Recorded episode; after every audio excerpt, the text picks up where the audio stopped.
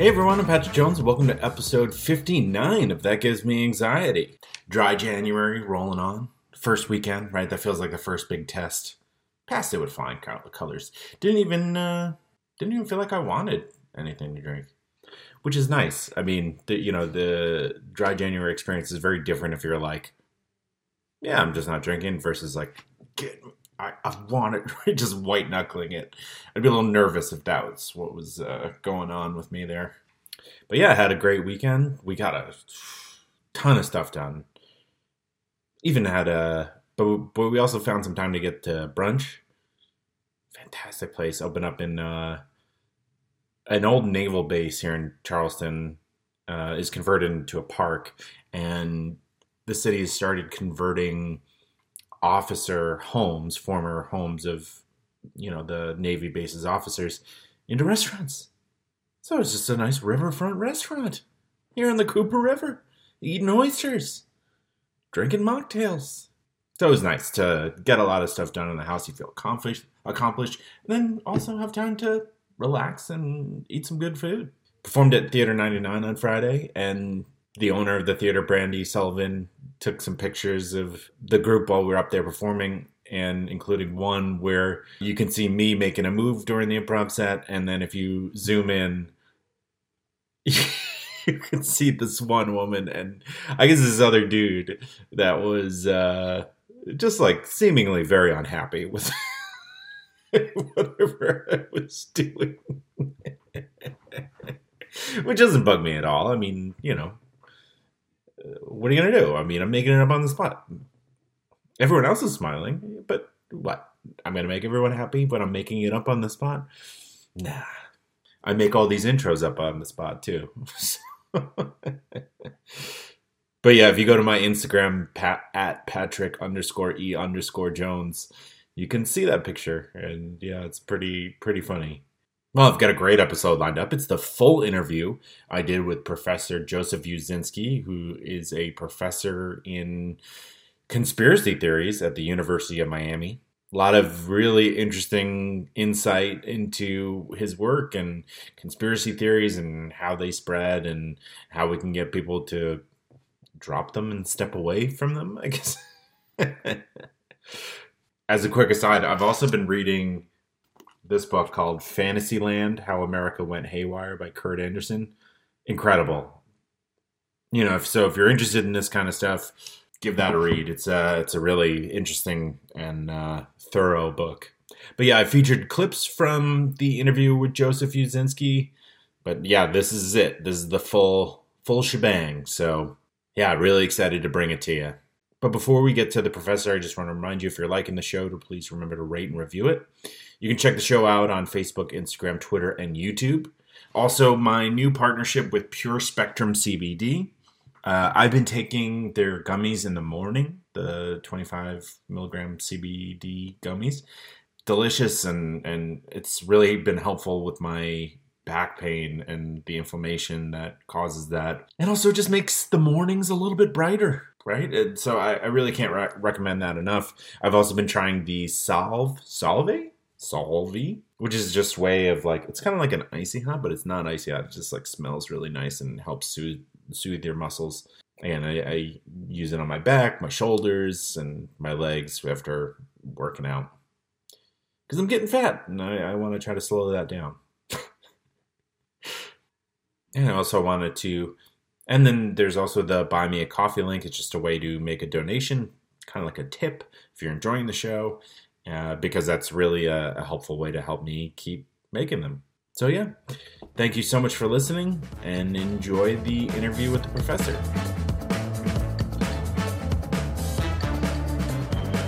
Joining me now on the podcast, I have Professor Joseph Uscinski, who's a professor of political science at the University of Miami. Joe, thank you so much for coming on. Thank you for inviting me. Yeah, very excited to talk to you because we're going to be digging into conspiracy theory. Well, that's my favorite topic. Is it? and probably the only reason why anyone talks to me. So, no, no. That's a great uh, party trick to mention conspiracy theory. People, I mean, people love the topic and it's very interesting. But the funny thing is, when I first got into studying it about 15 years ago, it was a colleague who approached me about it and said, Hey, I've got this idea conspiracy theories, causes and consequences. And I said, No. I said, That's a stupid idea. Nobody cares about it. No one's studying it. No one's reporting on it. This isn't important to social science or to political science. And that was the right take at the time. Mm-hmm. Nobody was really doing much work on it. It was very much a fringe topic in mm-hmm. academia. And it took a few weeks of arm twisting. I eventually succumbed and said, Yeah, okay, I'll do it. And now it's a career. But at that time, it wasn't what it is today. Right. Right. And that's important for people to consider. And I'm not trying to make the case that that conspiracy theories are more believed or bigger or more important now. But what I am saying is they're certainly more salient now, and we're paying mm-hmm. a lot more attention than we ever did in the past. Right. And that's the same for politicians, for political scientists, and for journalists too. Right. Absolutely. Well, what was what was it that uh in terms of the arm twisting that got you to actually want to pursue it? Was there a particular conspiracy theory that you were interested in exploring more, or it was just something to give a shot?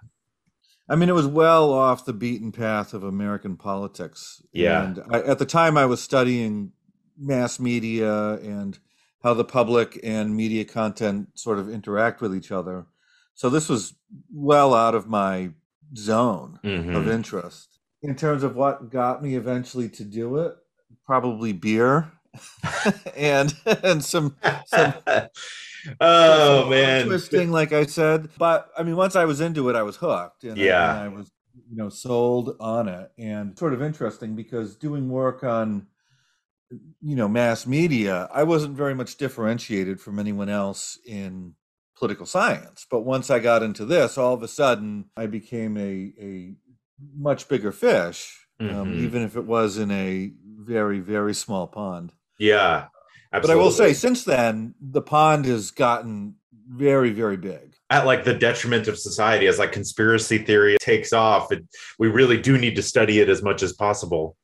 Well, that's the funny thing is I, I make this joke that oh yeah, it's uh, you know when when society is going downhill, it's usually a boon for my career right now.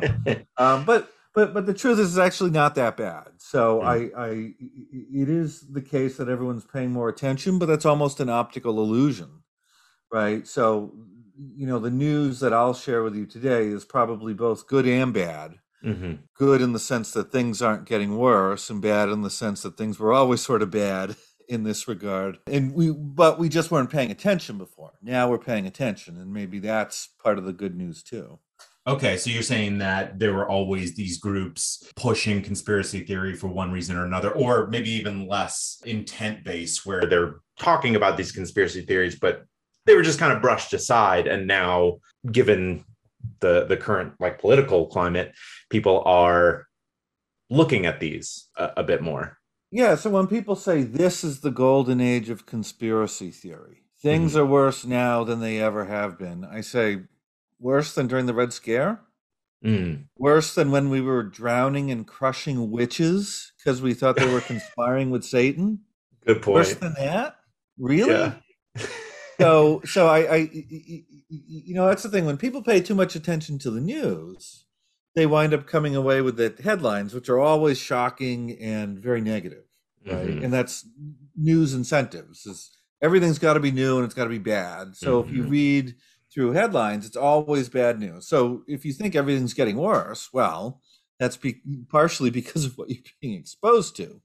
But things aren't getting worse on every score, and things don't seem to be getting worse on this score, at least in terms of how many conspiracy theories or how many people believe individual conspiracy theories out in the public if we want to make a different argument about we normally don't have a president who engages in conspiracy theories this much as Trump did, then that's fine. That's sort of a new thing, and we can talk about that. But that's that's very different than saying the public has lost its marbles or something like that. Well, that's encouraging for sure. Your your methods, you know, you you say that you uh, study mass media. How does that? How are you studying mass media, and and how does that? How are you analyzing conspiracy theory?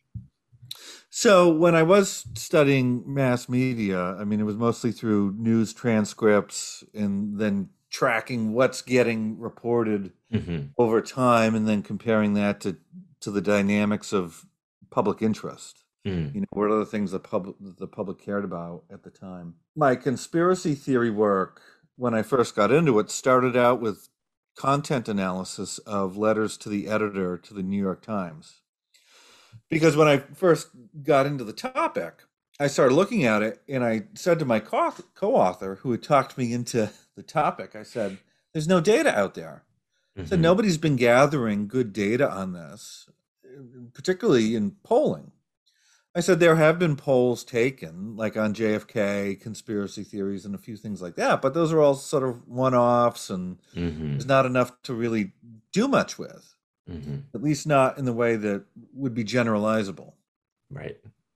So I had to sit down and think about it for a while, and I said, well, what's available to me that I could sort of go back in time and see what people were thinking about conspiracy theories? And if it wasn't polling data, it would have to be some sort of written expressions to go far enough back. So I went to letters to the editor. I mean, obviously those have their own issues, but if you don't have anything else, you, you know, it's something.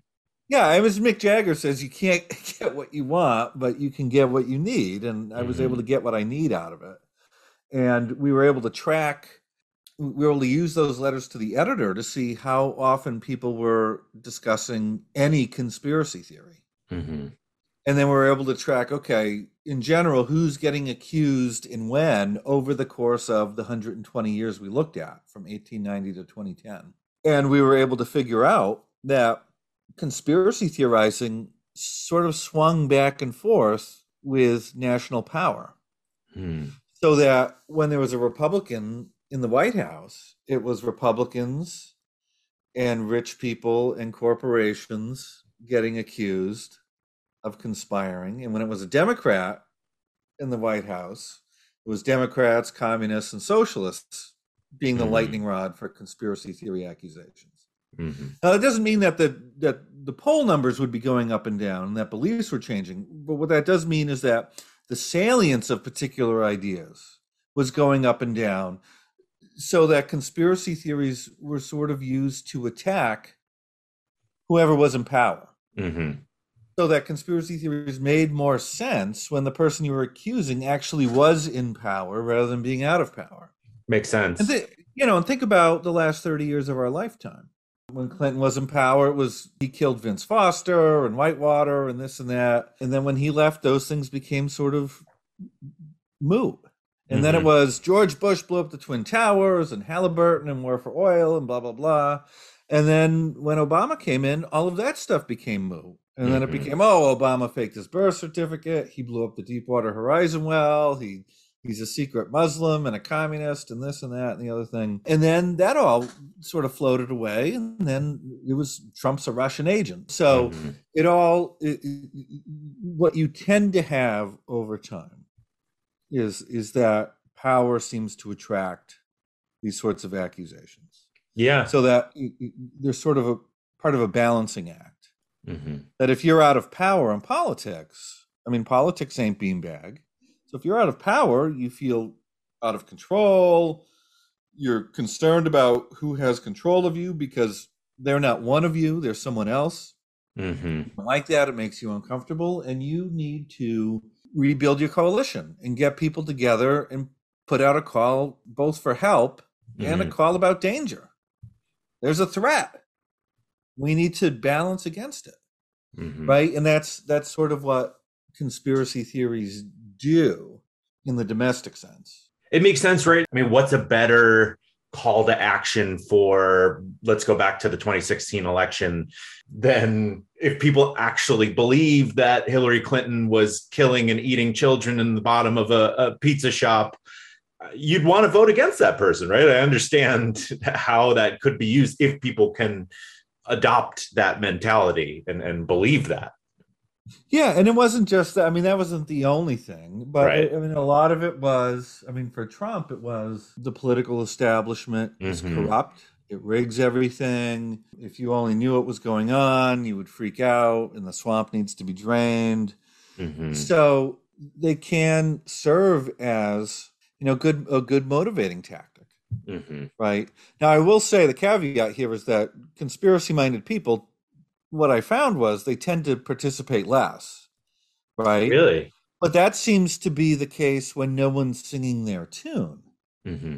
But once you get a Pied Piper to come in and start playing the tune that conspiracy theorists want to hear, they can be mobilized, right? So think about it. Donald Trump was not chasing the same Republican constituency that Jeb Bush was. Right. I mean, Trump was able to mobilize people on his behalf in the 2016 primary because he was singing a different tune than all the other establishment politicians he was running against. Mm-hmm. So he offered something different, right? The same way that Sanders was able to do so well against very good establishment candidates like right. Hillary Clinton because he was singing the tune that no one else was. And mm-hmm. there are a mm-hmm. lot of people who want to hear that tune. Mm-hmm so but but anyway since since then i mean those letters to the editor form the basis of my book american conspiracy theories and then since then I, I largely only do polling at this point where we're frequently polling the public about their beliefs in conspiracy theories and we tend to poll over and over and over again to see are these beliefs going up or down? Are they quote unquote spreading as everyone seems to think they are? Mm-hmm. um, and that's that's where most of my work has been concentrated lately very cool. And well, I feel like polling itself has become a bit of a conspiracy theory, or at least it's it's come under fire in in the regard that people have mentioned that polling didn't quite capture the appetite the American public had for, let's say, Trump or different candidates as of late. Yeah, so that's sort of an interesting thing because the polls weren't really off in 2016 right? Mm-hmm. Because a lot of people look to polls not to see the numbers and say, well, I understand that this is the number and that there's a margin of error around both of these numbers. Mm-hmm. They look to say, well, who's winning? And all the polls said, oh, Hillary Clinton's winning, but it's not the national vote. It's mm-hmm. not the national popular vote that determines who wins the presidential election. It's the mm-hmm. electoral college, which sort of perverts things a little yeah, bit. Right right. right and and we understand why polls in some states were wrong because they had small samples there were certain biases in those polls that were going in particular directions so we understand it but in terms of uh, the national polling it wasn't really that off mm. right and and but this is something that i deal with quite a bit because when i poll on conspiracy theories, I give people a number, and if they think it's too low, they say, "Oh, well, people are lying to you because they want to hide their conspiracy theory. They won't admit to believing it." And then if I give a number that's high, they say, "Oh, well, people are lying to you because they just want to get a few chuckles by making up beliefs they don't really share."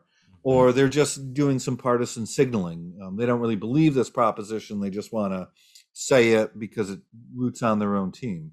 Mm-hmm. And it, it, and here's the interesting thing. I think all those forces are at play a little bit, but they kind of out uh, you know, they kind of counteract each other on most polls. And eh, generally the criticisms just come down to people just not liking the number I'm giving them which is right? people tend to do that i'm sure yeah, yeah. and i and i find that a lot because like qanon makes a perfect example because everyone hears about oh qanon is huge and it's taken over the country and it's as big as major religions if you read the headlines mm-hmm. it's the way i poll on it it's consistently five or six percent and it never got bigger oh wow and, and that's not only my polls, that's other polls. So we've got multiple polls with different wordings, sort of getting at this direct thing. Are you a believer in QAnon? Are you a supporter of QAnon? And five or six percent oh, wow. throughout the last three years.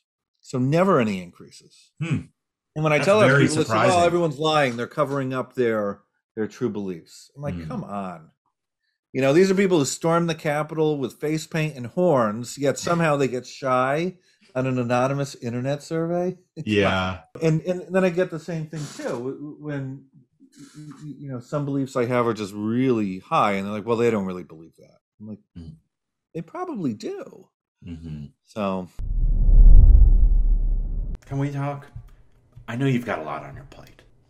You've got work, you've got friends, you've got family, pets, you've got the people that you make small talk with at the coffee shop or gym. You've got that bird that you see when you wake up every morning outside your window that you've projected things onto. Look at that bird. Doesn't even love its family, it's always by itself. You do that. Everyone does that. Point is, you've got a lot on your plate. Well, that's why there's Instacart to take a little bit off your plate. Using Instacart, you search for all your favorite foods and things that you need from the grocery store, all online, all while you're looking at that bird, wondering why it hasn't called its mom. And they deliver it to you. They go to the store and do the shopping for you. And they can deliver it in as fast as an hour. And you can sign up by clicking the link in the description, wherever you're listening or watching. And that's a great way of supporting the show. So it's a great way of supporting this show. It's a great way to make your life a little bit easier because we all know that you have so much going on, like wondering whether that bird judges you back. Well, you've mentioned people who want or, or, or, people who are open to conspiracy theory. Do we have a profile or an environment through which we know conspiracy theories can spread a little bit easier? What are there conditions or is it just psychological? So two things i think there's been a lot of focus on conspiracy theories mm-hmm. lately mm-hmm. So all the discussions, oh, it's this theory or that theory, and this theory is dangerous, and this theory is going to spread everywhere. I think we need to take the focus off the theories. Okay. They, they are what they are, and they're interesting or not, but that's not really what's at issue here. No theory is dangerous on mm-hmm. its own. It's just an idea, like any other idea.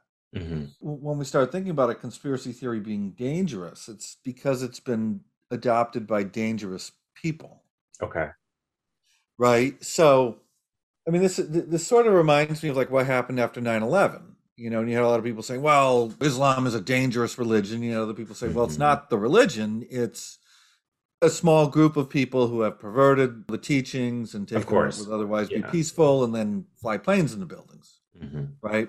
This is the same thing. I mean, it's it's it's not the case that any conspiracy theory is just going to make somebody go and blow something up or stab someone or or mm-hmm. reviews a vaccine or anything like that.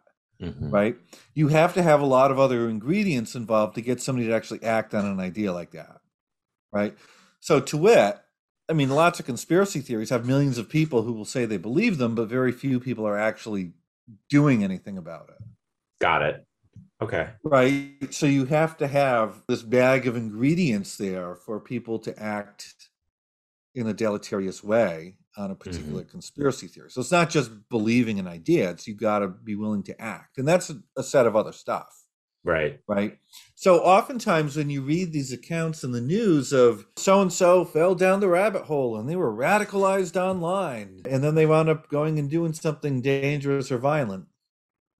Well, what you have to do is read down to paragraph 17 where it tells you oh the person had diagnosed psychopathologies which were untreated and they were living in isolation due to the pandemic and they lost their job and this that and the other thing so you have this whole bag of circumstances that's probably more causal than the belief in this conspiracy theory mm.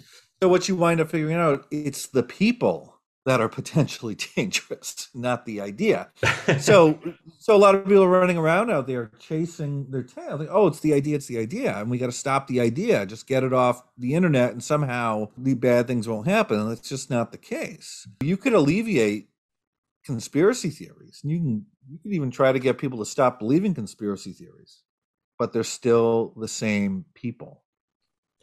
Wow. And they're still going to do the same things. And that's what nobody wants to admit because it's so much easier to say, oh, my uncle was the victim of the algorithm.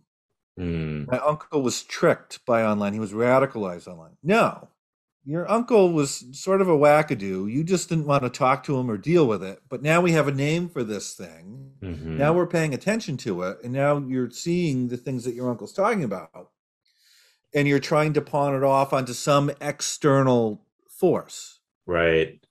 And take the blame off off of him. Mm-hmm. sorry. I mean, that makes me feel both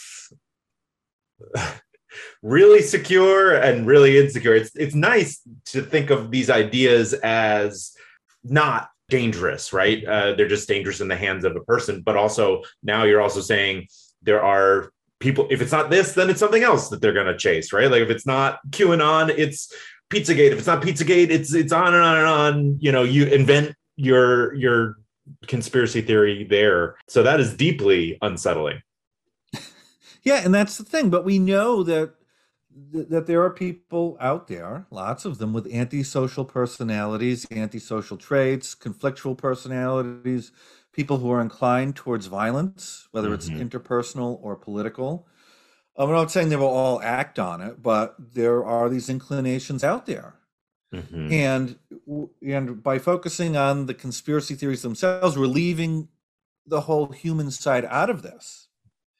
And we have to figure out the human part of it. That has to be integrated into how we talk about conspiracy theories, right?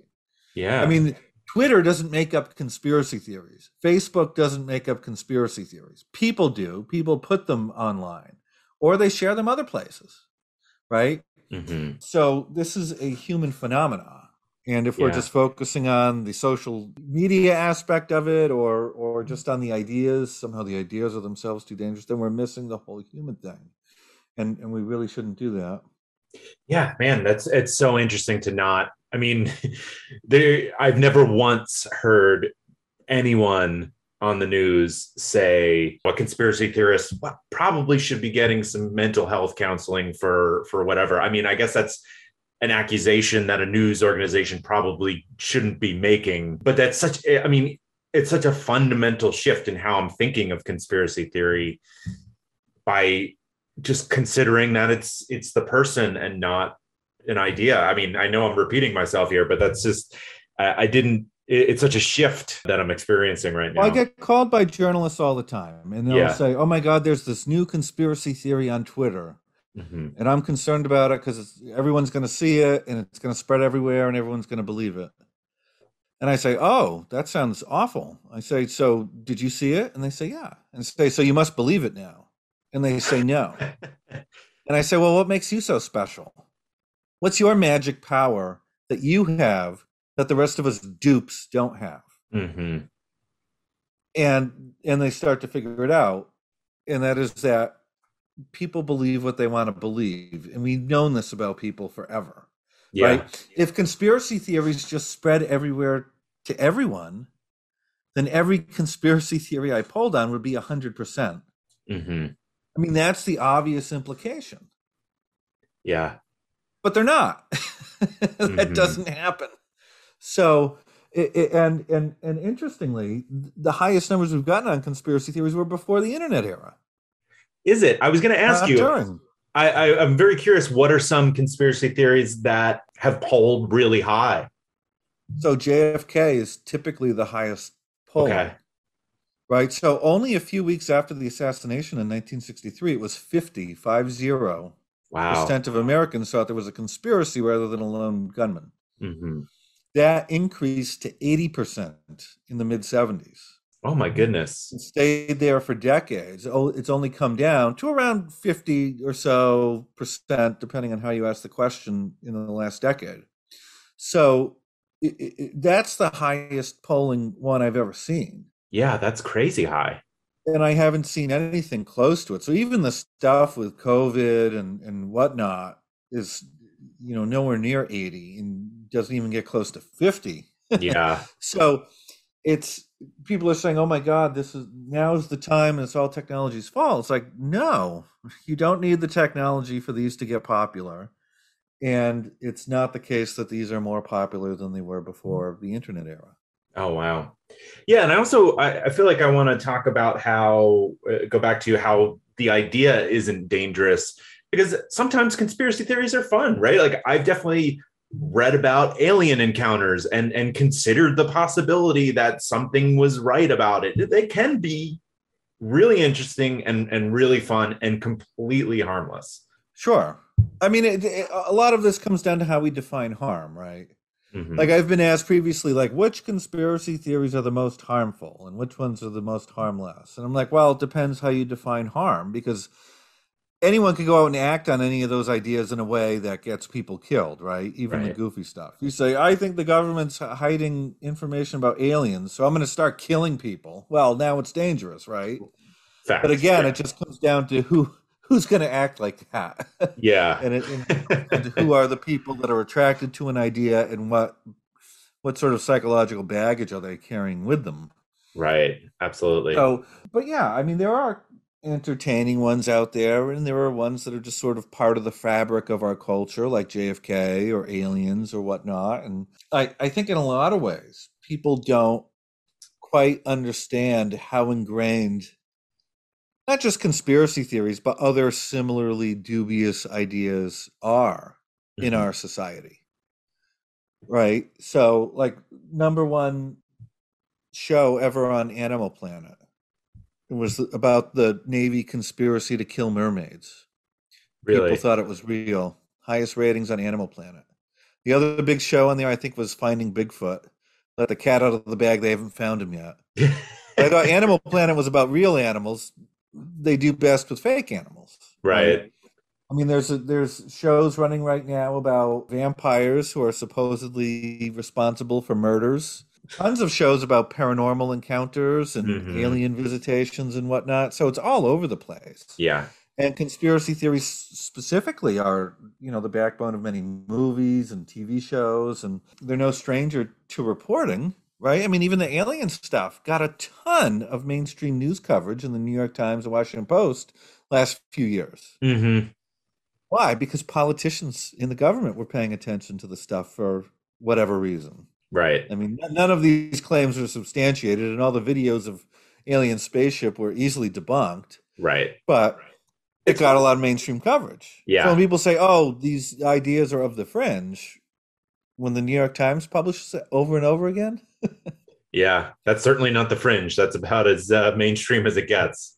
Yeah, and that's the thing is people are like, "Oh, well, we got to do something about social media." Well, what about the New York Times? What are you going to do about them? Because mm-hmm. they they have no problem engaging in conspiracy theorizing when it suits their particular agenda. Right. Right.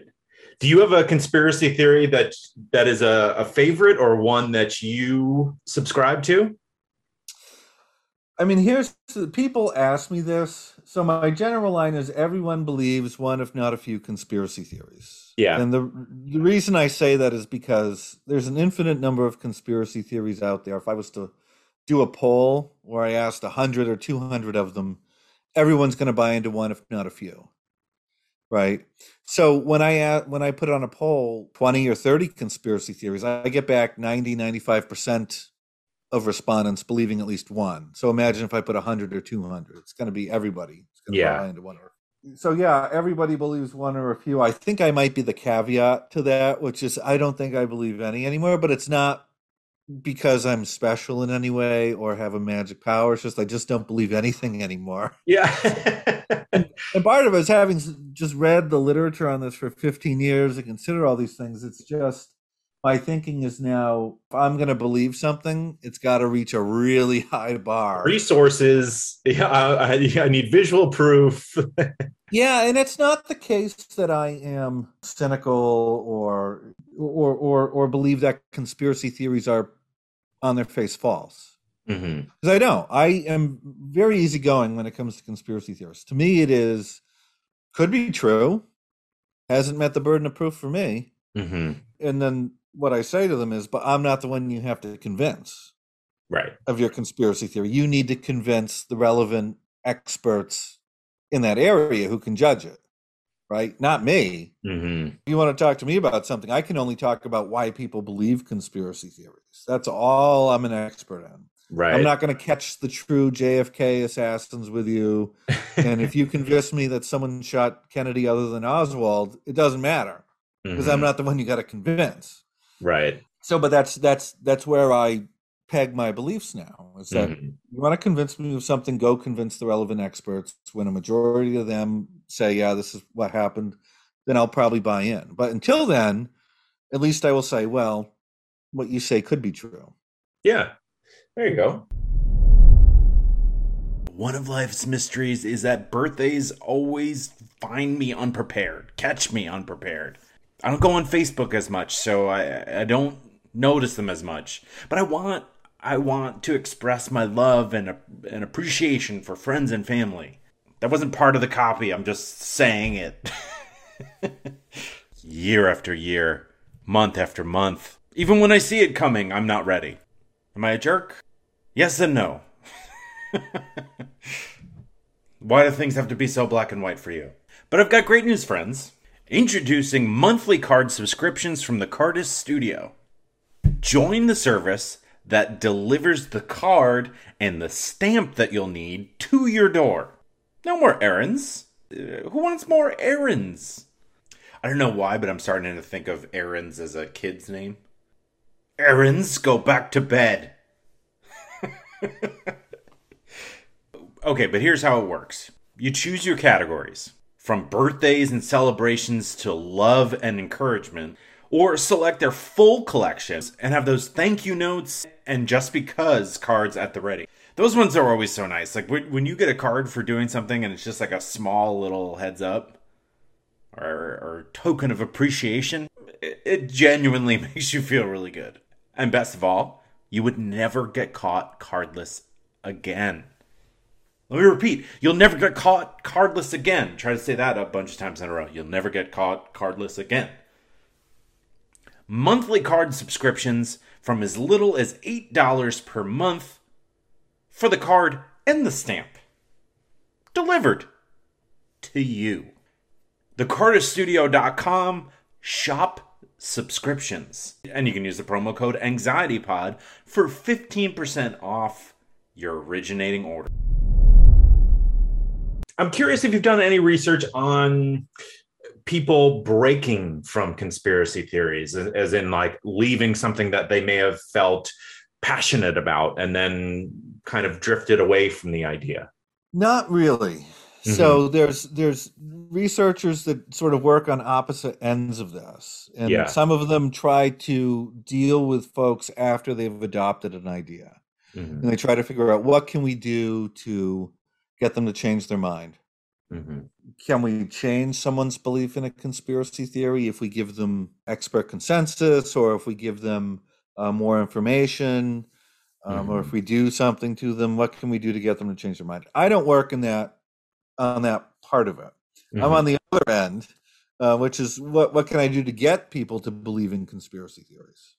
What can people do to get to uh, what can you do to get people to believe in conspiracy theories? So the good news is just as the other side the bad news is it's tough to get people to stop believing. It does happen but it's tough to do. Yeah. You're not going to change somebody's mind on an idea that they care about when they have their heels dug in or it's important to them.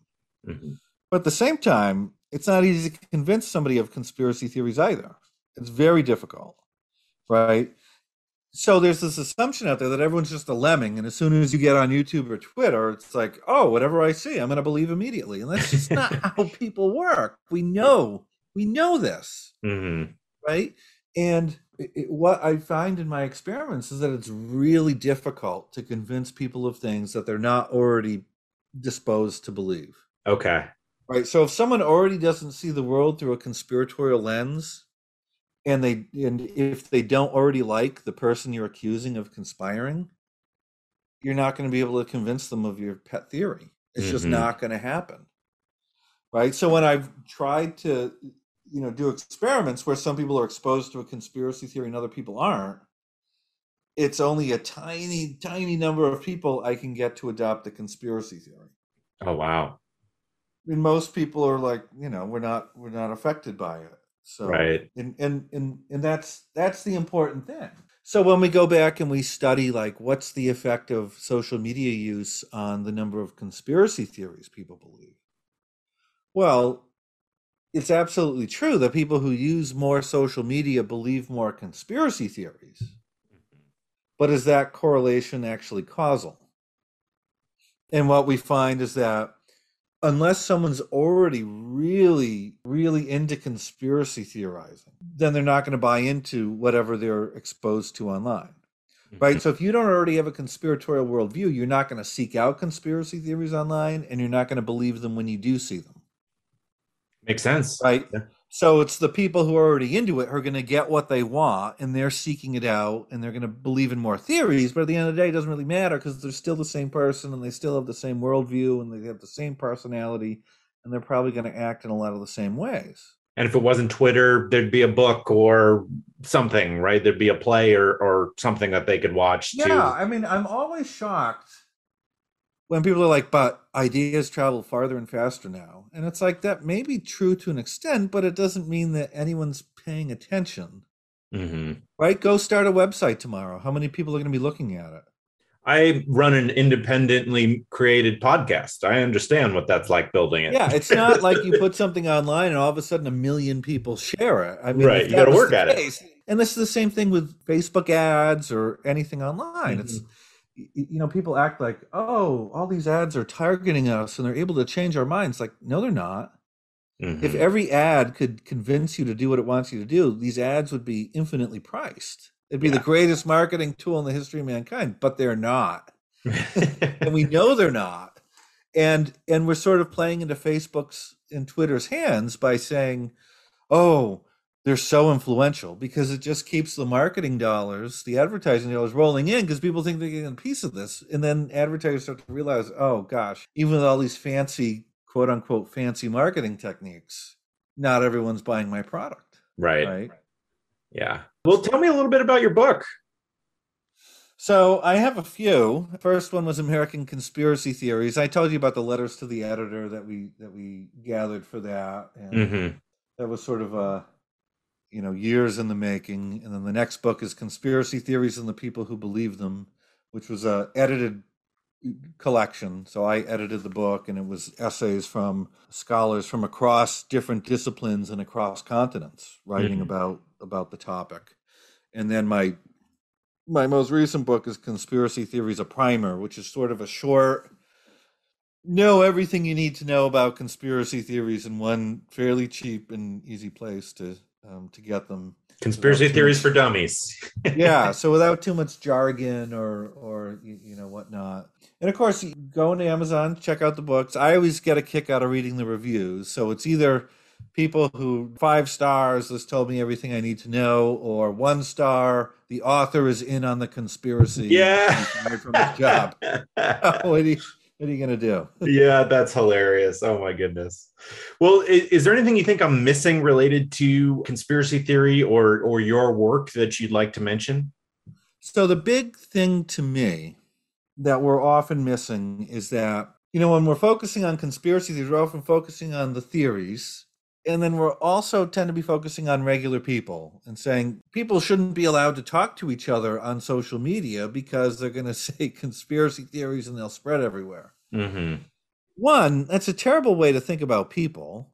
it, it, it plays into our worst impulses towards right. censorship uh-huh. and elitism. Oh yeah. But the irony is that the biggest drivers of misinformation and conspiracy theories are elites are the political elites and our mainstream news outlets. They have bigger audiences than some schmo on Twitter. Mm-hmm. And for people who trust those outlets and trust those political elites, they're going to adopt those ideas. So when you have a president of the United States who has a coalition of people who trust him and listen to him, and he's spewing conspiracy theories everywhere, people are going to adopt those beliefs. Yeah. Right. Same thing when they're they're in trusted news outlets like the New York Times or or whatever, whether it's that or Fox or MSNBC. So if we want to clean up our information environment and have less conspiracy theories, then you don't need to start with regular folks on Twitter or Facebook. You don't need to censor your uncle. you know? as much as you would want to. You need a plan in place to keep our leaders from engaging in this stuff. Mm-hmm. And you know what's interesting is as much as many people saw Trump's conspiracy theorizing as a problem, I didn't see Congress doing anything about it. No, they want to they want to censor what I can say mm-hmm. on Twitter and Facebook. How dare they?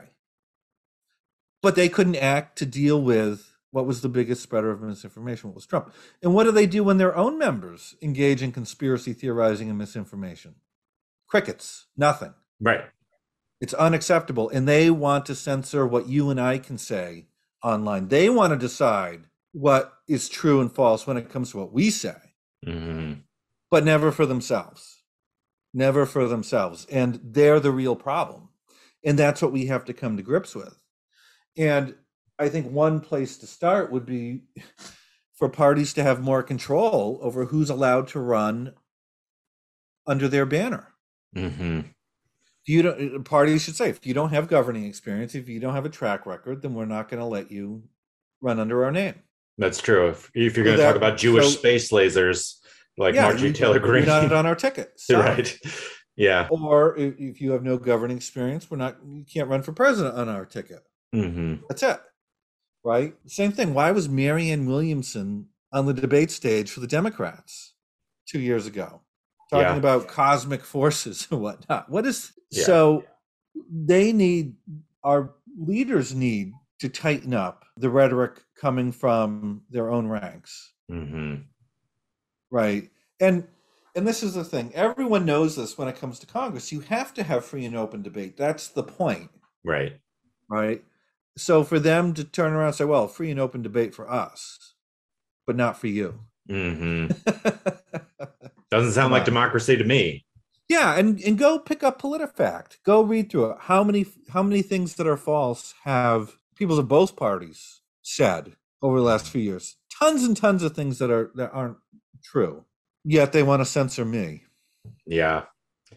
Well, it's it feels so much more daunting to correct issues at the elite and and mainstream news level, right? It, that's the concerning aspect is that there doesn't seem to be a, a, an easy fix. Even if you were to have like a big glaring sign on a on a news channel that said like opinion as opposed to presenting fact, people I think would still be inclined to believe them because they perceive that person as as one of them right? And they want to believe that person and want to agree with them. This is all part of being human. Mhm. right?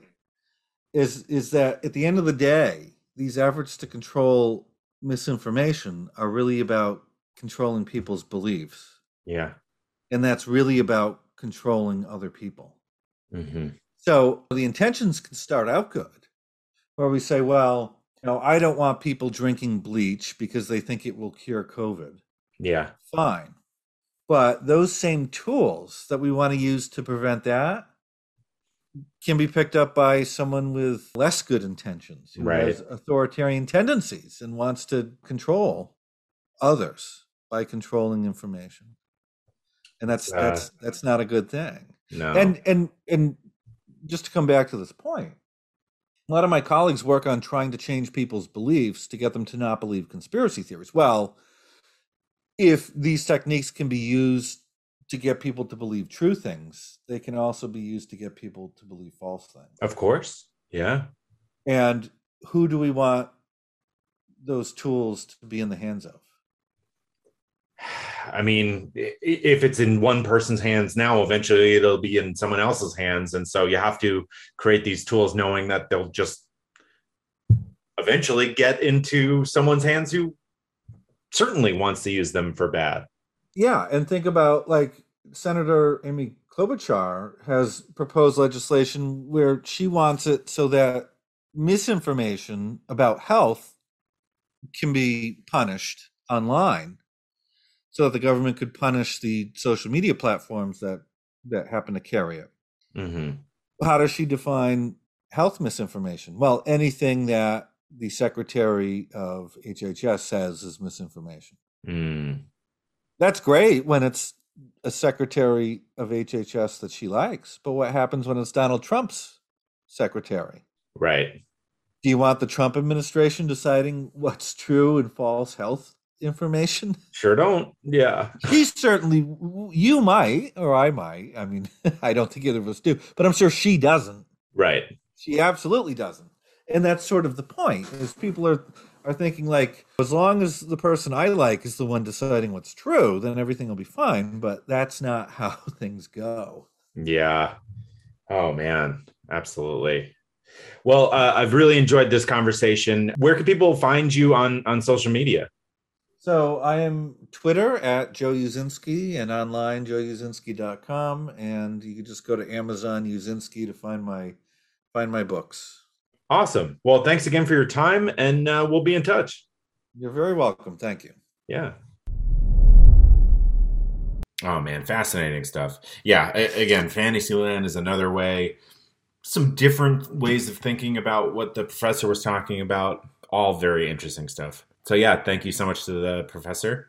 Before I get to the weird thing that was causing me anxiety this week, I just want to remind you of my other podcast called Death Space Filling the Void. If you're liking the show and you want to make a donation or a tip, there's the buy me a coffee link in the description wherever you're listening, just a way to make a quick donation or tip. Pure Spectrum CBD, they're offering the promo code AnxietyPod, one word, for 15% off your orders. I personally use them and I, I'm a huge fan, so I definitely recommend from personal use. Instacart, if you want to sign up for grocery delivery, you can do that in the description by doing it that way. You're telling Instacart that this show sent you, which helps support the show. And then there's the Cardist Studio, who is offering the promo code AnxietyPod for 15% off your initial order. They're running subscriptions now, so it's very cool. And uh, definitely recommend that you check that out. So, the weird thing causing me anxiety this week when I was at my parents' during Christmas, I brought back uh, my ice skates I, I played goalie in high school and college, and I brought back my goalie skates here. I, I played beer league with. There's different kind of skates. I, I was going to go on a long tangent. I like talking about that stuff, but not important for the story. So I got these skates rusted big time. They've been sitting in my parents' shed for a long time. And so I watched a bunch of YouTube videos about ways I could like potentially get the rust removed and, and tried a few things. Eventually I was able to do it, but the process was making me so anxious because I was like, I, it wasn't clear I was going to be able to get all the rust off to be able to use them again until like the very last minute, right? It was just like a lot of scrubbing and, and trying a, a bunch of stuff. One of the things was I tried WD 40, Barkeeper's Best Friend, and scrubbed it with Brillo pads. And the other thing I did was leave it to soak in white vinegar overnight. That was crazy because when you'd come back, there was just like rust in the bottom of the bowl that it was in. It just like falls off. So if you have like a tool or something, that really might be a way of uh, taking care of that for you. Yeah, but I, I don't know if it was like the nostalgia of, of hating to see the skates that I had so much fun over the course of my life with, you know, using it six times a week for years and years, right? So, uh, the, or just hating to see it like in disarray. But yeah, it was it was making me a little it was causing me a bunch of anxiety, and thankfully I was able to do it. But uh, yeah, I still haven't really fully pinpointed why it was making me anxious, but it definitely was. Thankfully, I was able to solve it. Look at that. but whenever I do get anxious, I do like to understand the undercurrent of like what's going on or, or try to analyze it. But it's difficult at times to to come up with the exact reason why. So as always, thank you so, so much for listening. Have a great week. I'll talk to you on Thursday.